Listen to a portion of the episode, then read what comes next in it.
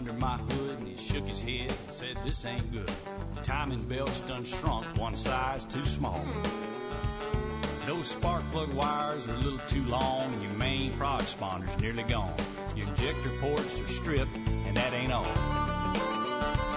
The torque converter's running low on torque, and that water pump's nearly down a quart. We caught it all in time, so you're in luck. He said, I've got the time and I've got the parts. Just give me the word and I'm ready to start. I think we can bring her in for eight hundred bucks. And welcome to Car Time Radio. Dan Watson sitting in today for Jay Zembower. I'm the regular guest on the first Wednesday of each month, except for last Wednesday, but that's a different story. But I am back, glad to be back, and as I say each time that I sit in here for Jay, I am a certified lubrication specialist. I am not an A S E mechanic. So if you have questions on the broken widget or the whatchamacallit or those kind of things, then save those for Jay, and we won't waste a lot of time with the blind leading the blind, because that wouldn't be my area of expertise. However, if you got a question on anything to do with oil and lubrication, whether it's engine oil, transmission fluid, gear lube, whether you don't really know whether synthetic oils are worth it versus petroleum, got a question on uh, these new uh, low viscosity transmission fluids, whatever those things might be, we can certainly entertain those questions, as well as fuel additives and filters. We can go into that arena anywhere you want. Diesel oils, diesel additives, uh, diesel filtration, European auto oils, Japanese auto oils, or American auto oils. If it gets lubricated, I'm willing to talk about it. So pick up your phone. Give me a call in here at four oh seven, six seven four, one oh two five. That's four oh seven, six seven four, one oh two five or eight five five, five four five, one oh two five. five four five, one oh two five, and uh, love to answer questions. Always makes the show go fast, and if you have a question, there's probably another hundred people with the same question, so you just call in and ask it for everybody, and we'll answer it for everybody over the air. Now, I want to talk to you while we're waiting on the calls about some things, because, hey, I'm in this business day in and day out, and I'm always running into people asking me questions and just trying to figure out what's the best thing to do for their cars, because these cars are expensive. They're very, very high performance. I mean, these things are technological marvels. So people want to know, how can I take care of this car? How can I do the best for it? And usually what that means is we need to spend a little time just understanding, if you go shopping, what you're looking for when you start looking for oil. And in order to keep all this stuff in some type of technological organization, we have some organizations that come out with specifications so that you, the consumer, can know whether you are buying the right product. Now, those organizations, just to name a couple, there's the American Petroleum Institute. Of course, that sets up the specifications for oil and lubricants in North America. Then there's the A C E A, and that is Uh, a French name, actually, which isn't, well, anyway, it's the Association of Constructioners Euro Auto, A C E A, and they do the same thing for the European Union. They establish specifications for oil, lubricants, fuels, filters in Europe. And then there is an independent group called ILSAC, and ILSAC establishes other, they're uh, actually a lubricant, lubrication manufacturing group, and they are independents. They are not part of the majors like Exxon Mobil or Chevron, Texaco. They are independent lubricant manufacturers, and they have an organization that also establishes uh, specifications, and those cross over to the A P I and the A C E A. So those are the fellas, the people uh, that are telling us what the specifications are. Now, the question is, do they just make this stuff up, or where do they come up with these specifications? And that's not uh, that's not a difficult thing to understand. How it works is like this. Your manufacturer, Toyota, Honda, Nissan, Volvo, uh, Ford, Chevy, Dodge. These companies manufacture, they design the engine. And so they come up with certain performance testing criteria that they develop the test, establish the test, and then they tell these organizations like the A P I, I have a test, an oxygen test or a foaming test or an anti-wear test that I want you to use to certify the lubricant that's going to go in my engine because I need that level of protection, and this is the test that I've developed to prove that whatever's tested to this will work in my engine. So the A P I nor the A C E A, they do not originate these specifications. They come from the manufacturers who design and make the engine. So they put it out and they say, this is what is the minimum requirement that this oil better do if you're going to put it in my engine. Now, the problem you run into is that a group is formed to take these different inputs from the manufacturers and come up with something that is uniform for everybody. And in some cases, there's some um, significant arguments over whether a requirement ought to be put in, because the oil companies that sit on the these boards, on these, these groups, try to limit how tough the manufacturer makes a performance spec, because it costs them more money to manufacture oil or a lubricant to meet that specification. So they're always saying, look, that's a little bit overboard. I know you'd like to have that, but that's a higher level than what we think we want to make in this particular type oil. So let's let's water that down a little and let's get everybody to agree. So that's how they do it. They go back and forth until they come up with a standard. The reason I go to the length to explain that to you is because the standard they always come up with is the minimum standard. Got to understand that. It's the minimum. It's not the maximum. It's not saying, well, you're going to have this standard because it's it's two hundred percent of what's required to protect these moving parts. It's going to be, well, we got you at one hundred five percent. That's close enough. That's the minimum standard. So if an oil company comes in, and they do, certain ones, and they start producing products which they say vastly exceeds the A P I specification, that's what they're telling you, is that that A P I spec is really not uh, that hard to meet, so we've made something better. For example, um, General Motors requires Dexos oil, D E X O S. O X, okay, Dexos, no, I'm sorry, D E X O S, Dexos oil. They came out with this manufacturer specification because they were highly disappointed with that minimum spec that was being issued by the American Petroleum Institute.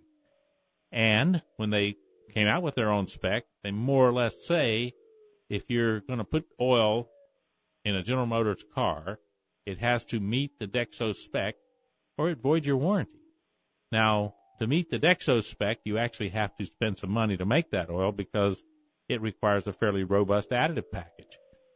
So they're trying to make sure that their vehicles are protected, and they're not satisfied that that minimum specification that the American Petroleum Institute originated was high enough to do that.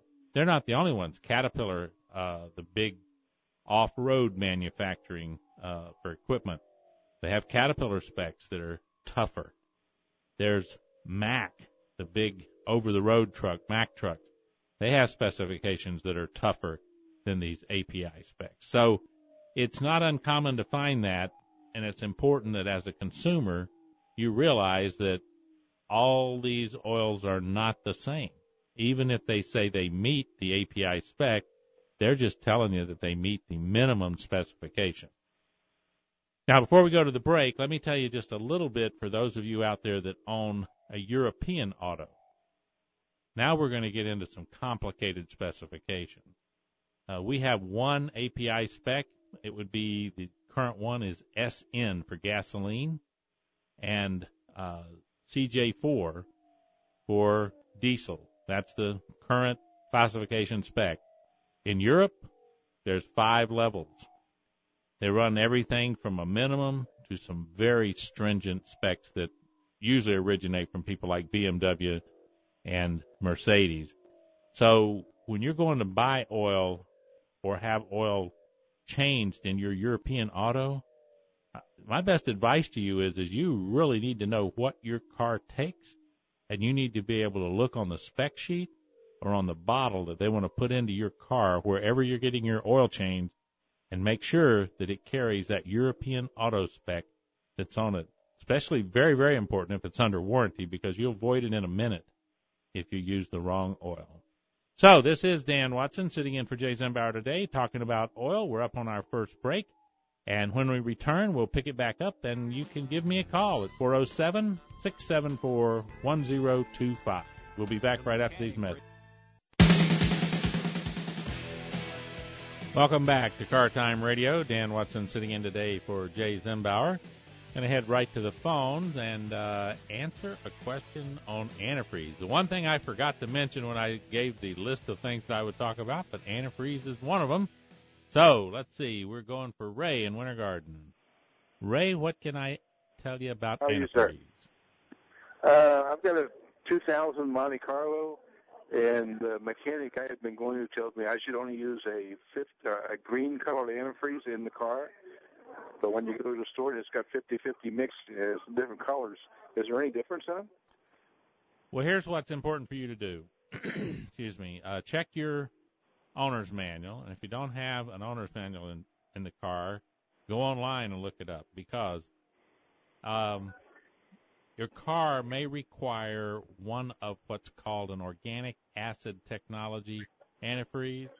Dexcool is one that um, the G M company uses, and I believe that's what's in your Monte Carlo, or should have been. The green ones are usually the old, what we call uh, sulfide-based, phosphorus sulfide-based antifreeze, fine antifreeze. But here's the problem.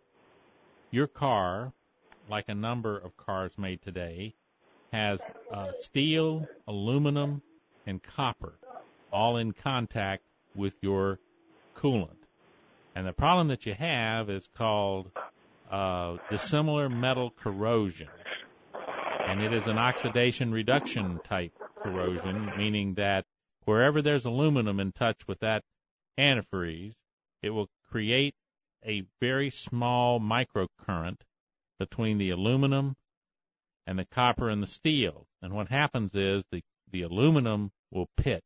You'll start to get pits and corrosion in the aluminum. That's the one that's being, quote, reduced in the oxidation reduction reaction. Now, the organic acid technology type, like Dexcool, is designed specifically to resist that type of dissimilar metal corrosion. The older phosphate sulfide type coolants were designed to go in almost completely Uh, cast iron, steel, and copper with no aluminum. So your car is in the in the age group that will have all three metals, and it's important to put a coolant in which is actually designed to resist dissimilar metal corrosion. Does that all make sense to you? Yes. Okay. So the green one is usually reflective of its, like the original Prestone antifreeze, and it's green, and it was used in the cars. Hey, I'm over sixty. It was used in all the cars when I grew up. But as cars began to use more and more aluminum under the hood, uh, they had more and more problems with wasting away of water pumps and aluminum heads in some of the cars. And uh, then they started putting aluminum radiators in with just a uh, copper cap up at the top. So that's why G M came out with Dexcool, not because they just wanted to come up with something, uh, but it was in order to deal with dissimilar metal corrosion. So you make sure you look in your owner's manual. If it says to use Dexcool, there are some others you can use. But let me just tell you this. If Dexcool is in the car, you need to flush it completely out before you put another antifreeze in, because okay, Dexcool has a real problem with with mixing with other antifreeze. If I don't have an owner's manual, can I, can I go to a Chevrolet dealership and ask them? Yeah, you sure can. There? You sure can. They'll be able to okay. tell you one hundred percent whether that car came with Dexco. Now, it's pretty old, so it may have been changed out one time. But yeah. uh, the the deal with Dexco, it gets a lot of bad raps on it. What really hurts it is it doesn't mix well with other things, and people go and stick the wrong stuff into it, and they mix. It gets mixed with something else, and then you end up with basically a gummy-type stuff in the passages in the engine. You don't want that. So you want to make sure if they tell you you need to get back to Dexcool and it looks like you got something else in it, uh, then there are some things. Now, now, hear this carefully. There are some things called polyorganic acid technology, P O A T. They're compatible with anything like Dexcool.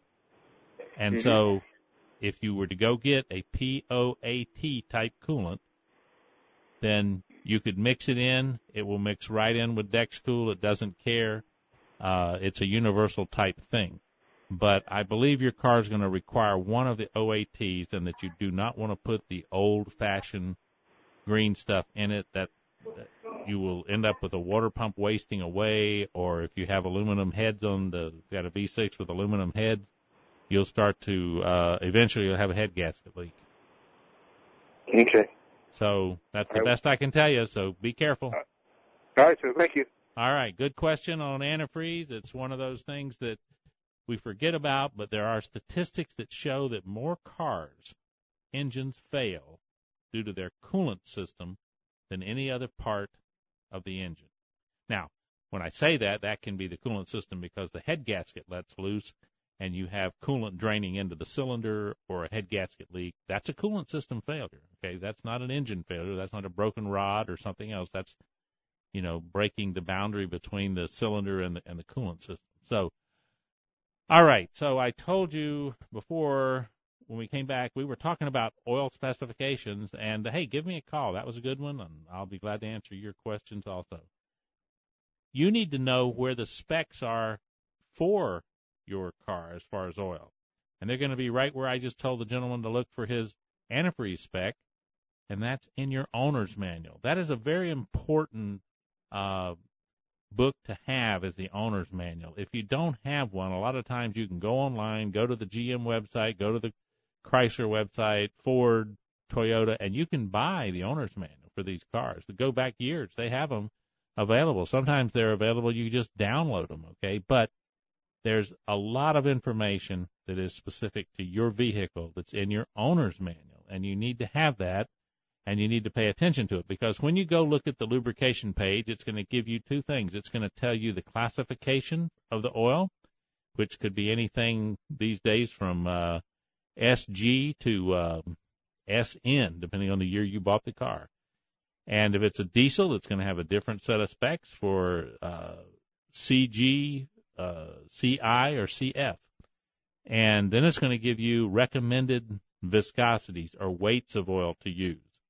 And so all those things are important, because the people that spend all the money to design and manufacture that engine, they put those things in there because those are the best recommendations they can make for you to maintain that vehicle in the best condition it can be.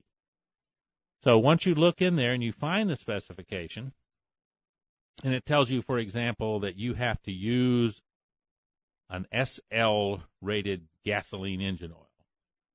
And you go over to the auto parts store and you look, and everything says S N, or might be a few S Ms, and you go, well, goodness, I, I can't find my oil. I got to use an S L. Gasoline engine oils are backward compatible. And what that means is that when the A P I specifies a new classification, right now, it's required to cover all the previous classifications. In other words, it's supposed to supersede them and be able to do all they did and do more. In other words, it's supposed to be a tighter control. Now, I must tell you, in some cases, we get in trouble with that. Uh, the S L oils are the last gasoline engine oils in the five W thirty, uh, ten W thirty, five twenty, zero thirty, those oils, thirty weight and down, they are the last ones that had no restrictions on their zinc and phosphorus anti-wear additives.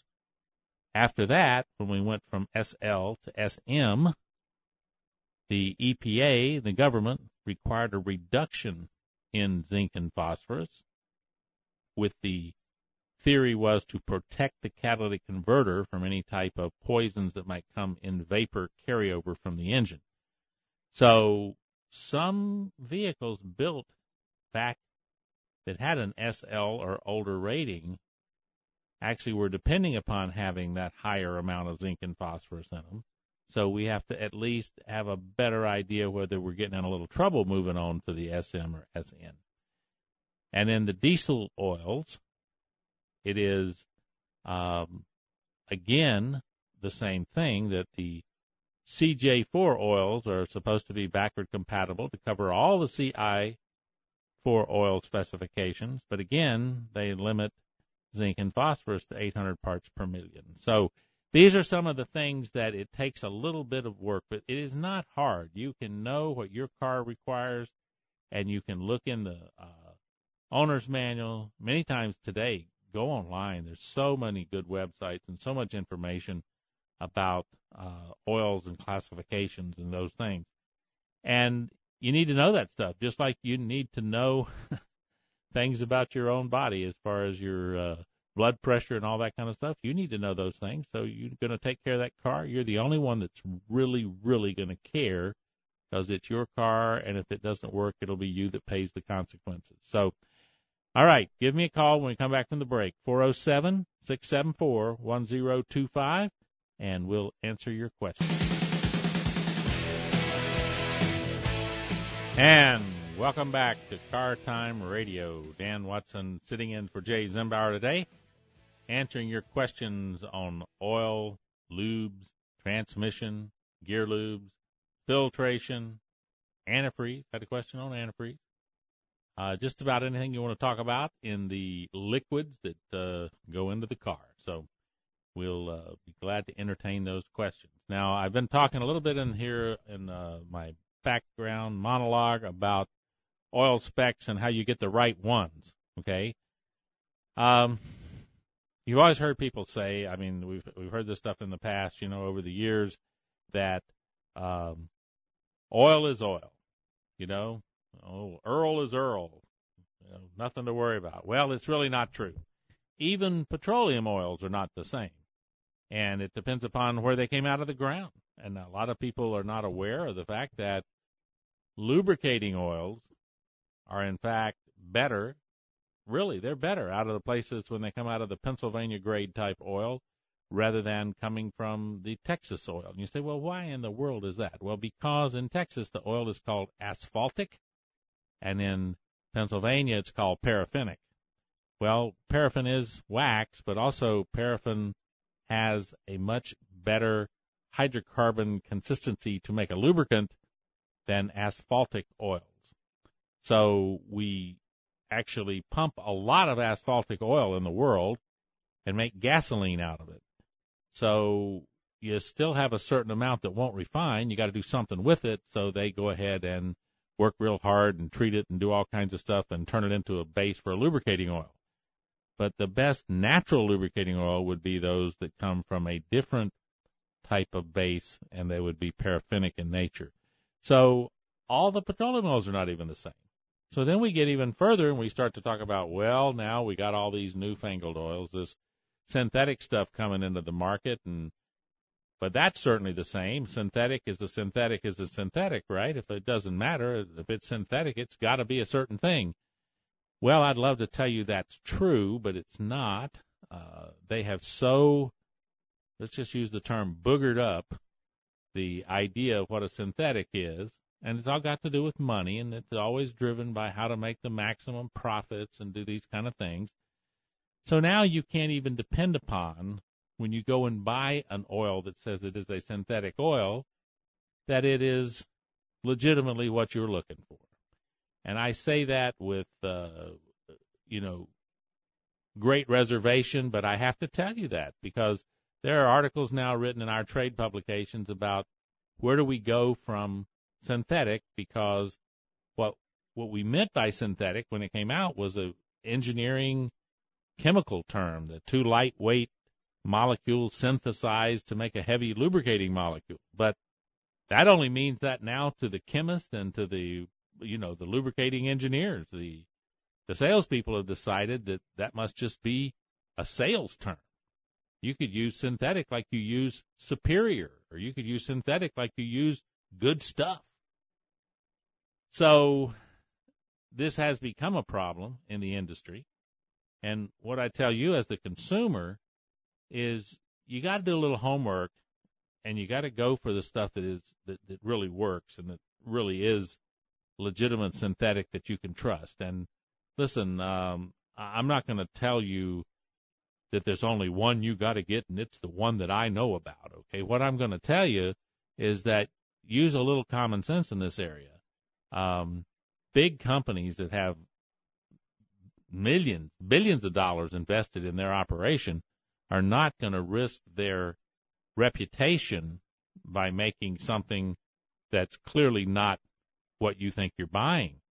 The problem we have today is that there's these literally no-name companies popping up across the country selling uh, all kinds of oil in bottles and drums and totes and stuff, and the government is having a hard time keeping up with them and finding out that they are charlatans, that they actually produce stuff, put it in the marketplace, and it doesn't even have what's in the bottle doesn't even match up with what's on the label, for God's sakes, much less the quality. So you've got to be careful. You only have one time to make a bad mistake and put a bad lubricant in your engine and cause so much wear and trouble that it's it's done. So you can't afford to make a mistake, and they can keep going as long as they can get away with it before they get kicked out of one state to the next. So stay with recognizable products that you know and that you can trust.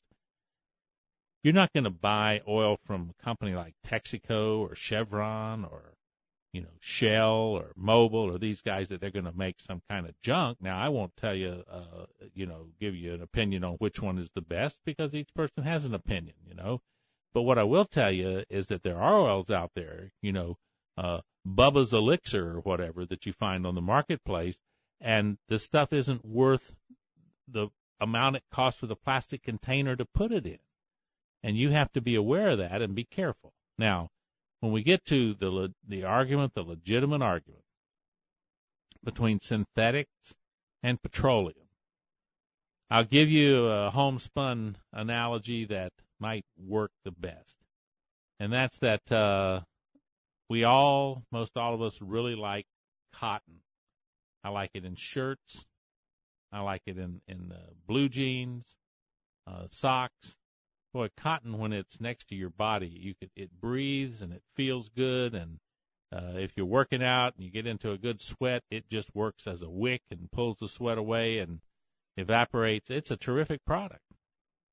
Now, I can take cotton thread and I can comb it till it's perfect. There's nothing in it but cotton. And I can dye it any color you want, blue, red, green, whatever you want. And I can put it on a spool, and I can take my boat over to Crystal River and head out. Get to one of those deep sinkholes out there and drop my downrigger down that's going to fish around the bottom, because I'm going to catch that big grouper. I want him to weigh about one hundred fifty pounds, and I want that boy in my boat. So I drop that perfectly combed, beautiful cotton line down there, and lo and behold, I hook the big boy. And bang, snaps that line before the rod hardly bends. And I go, wait a minute, though. Well, that guy said this was orange cotton line, and it was it was combed to be perfect. There's nothing in it. It's beautiful. It's purified. Well, you know what? It doesn't matter because nature says that cotton has a limit. Can't handle a one hundred fifty pound grouper. Now, on my other downrigger over there, I got a piece of this this almost invisible-looking monofilament line. It runs all the way down there, and now I get, you know, Big Bubba's buddy, you know, and he bites on the other side, and now we got a tussle. And I am fighting that fish, and finally I can pull him into the boat. We gaff him, and we get him in, and we got it done. And I look, and I say, well, I don't understand. I mean, both these lines, they look about the same. I bought this monofilament line, I got one that was red, and I bought that cotton line that was dyed red. What was wrong here? Well, see, the monofilament line was manufactured from the ground up to have the strength and the tensile, the molecular structure to stretch, hold together, and to do what it was designed for. There's no way in this world that that cotton was designed to become a fishing line and try to catch a one hundred fifty pound fish. That cotton is great for going into shirts and fabrics and so forth. And, by the way, I can't even imagine trying to wear a shirt made out of monofilament fishing line. What an uncomfortable, hot piece of junk that would be. But I can catch that fish with that synthetic fiber called monofilament fishing line. So here's the deal. When you look at the development of synthetic oils, they are designed from the ground up. The chemical-based ones, let me stipulate that, they are designed from the ground up to have uniform molecular structure and to have tremendous temperature ranges that the original hydrocarbons out of the ground just can't do. I don't care how much you clean them up. They have limits. They freeze early, and they'll boil quickly. And those synthetics don't. So there's no arguing about which one of these products has the highest quality to perform as a lubricant. The question is, for you, the consumer, is is it cost effective for you to use it? And that's something we'll take up after the break, because we're up against the break. And when we come back, give me a call, four oh seven, six seven four, one oh two five. We'll see you after the break. Welcome back to Car Time Radio. Dan Watson sitting in today for Jay Zembower, talking about oils, lubes, filters, those things. So, right back to the discussion. I gave you my best homespun yarn about fishing and about the difference between synthetic and conventional oils and their bases, and so I think that pretty much clears it. Now, when you get into different synthetic oils, they are not all the same, even uh, when they are manufactured Uh, by the same manufacturer. For example, uh, AMSOIL synthetics, there are three levels of oil in the AMSOIL line. There are O E oils, which are, they meet the original equipment standards, and they're good for the regular drain interval, maybe five or six thousand miles.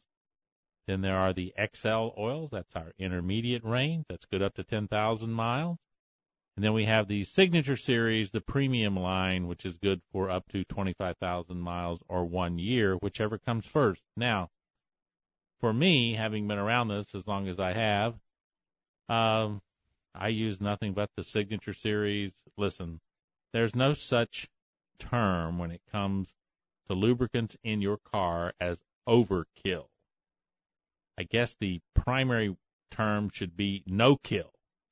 In other words, you don't want the engine to be killed, you don't want the transmission to be killed, or any other moving part. So we use the no-kill theory, which is to have the best possible protection for all circumstances with the oil and lubricants that you put in your car. Uh, there isn't any comparison. Uh, when you look at these products, the Signature Series oils made by AMSOIL remain to be the premium synthetic available for the common, everyday automotive application. Uh, many times, AMSOIL Signature Series oils used to be bought all the time by people in racing because they were so far above the other oils that they were even used them in racing. Now, AMSOIL has come along to make a line of uh, what they classify as racing oils that are not uh, certified for everyday use for regular automobiles because you have different requirements. One of the most significant enemies of everyday driving in oil is moisture. Uh, you know, when there's uh, dew on the window, there's also dew that forms inside the engine. The engine breathes. The air goes through the breather, and so when it cools down, all that steel cools down, it sucks air in from outside because the air cools down and contracts, and it sucks air in from outside. And there's moisture, always moisture in Florida. And so when it gets down to the dew point, the metal hits the dew point, little drops of moisture form on the inside of the engine, and they usually just work their way down and fall into the oil pan, and you have condensation in your oil pan. And that moisture is the enemy of all oils, and so it's very good for a car to get up to over one forty, one fifty degrees for ten, fifteen, twenty minutes at a time so that it burns or boils off that moisture, because in those real short trips that people make and never get their car up to any kind of significant temperature, eventually you've built up quite a bit of moisture. That moisture will actually combine with byproducts of combustion and make a weak acid, and that weak acid will be neutralized by additives that are in the oil, but it starts to deplete those additives, and they will run out, and that's why you have time limits on oil as well as miles, is because of those that moisture contamination that builds up, and they can only put so much alkaline additive in the oil to try to neutralize this stuff, and so they set time limits as well as miles. I get that question all the time. Why can't I just leave oil in my car for three years if I haven't gotten to three thousand, four thousand, or five thousand miles? And the answer is because the additives are being depleted as it sits there in your engine without moving, okay? Petroleum oils are so reactive to oxygen that if you were to take a pan and fill it with oil and just set it on your workbench and leave it there, six months later, when you came back, there would be a quarter inch of waxy buildup in the bottom of the pan. Well, where did it come from? It came from as the oil reacted with oxygen on the surface, it turned to sludge, and it just then was heavier than the oil, and it settled to go down through to the bottom. Now, that's because that petroleum oil uh, is not inert. In other words, it is reactive, and they put a certain amount of oxygen stabilizers in it, but they can only do so much. You could fill that pan with uh, AMSOIL synthetic and set it there for five years, and it wouldn't develop anything on the bottom because the oil is inert. It does not react with oxygen. So different things, but that's because one is manufactured and one is just refined. It's like that cotton. I'm combing it. I'm working it out, but I cannot change its basic molecular structure. So you want to really keep in mind the difference in these synthetics versus petroleum. You need to go look at my website, and that's an easy website. It's just the lube page dot com. Get a lot of information there. It's the lube page dot com, and I've written articles for magazines. I have uh, a whole bunch of uh, videos on YouTube. You can go to YouTube and find me just at Dan Watson. Find the channel. There's about seventy uh, YouTube videos about oil. So if you want to learn something about oil and know what to buy and not what to stay away from, check out my YouTube channel and check out the lube page dot com, and you'll get probably more information than you really want to mess with. So, but it's there, and it's good for you to get some idea how these things work and what you put in your car, because it'd be nice for me to tell you that every place you go is going to protect you and they're going to give you only the best product. But unfortunately, in this life of ours that we live, we find out that uh, everybody doesn't work on that principle. Some people work on the principle of they want to see if they can make the maximum profit off of your visit. And that means that it's not really necessary to use the very best product. Just use something that'll work. So you're the one that has to demand the premium product and protect your vehicle. Hey, it's been great here today, and uh, Jay will be back next week, and I'll see you guys probably, oh, let's see, August, the beginning of August, first Wednesday in August. So I'm just going to go ahead and sign out of here and uh, tell you to drive safely and keep rolling. The mechanic raised up from under my hood, and he shook his head and said, "This ain't good. The timing belt's done shrunk one size too small. Those spark plug wires are a little too long, and your main prod sponder's nearly gone. Your injector ports are stripped, and that ain't all. The torque converter's running low on torque, and that water pump's nearly down a quart. We caught it all in time, so you're in luck." He said, "I've got the time and I've got the parts. Just give me the word."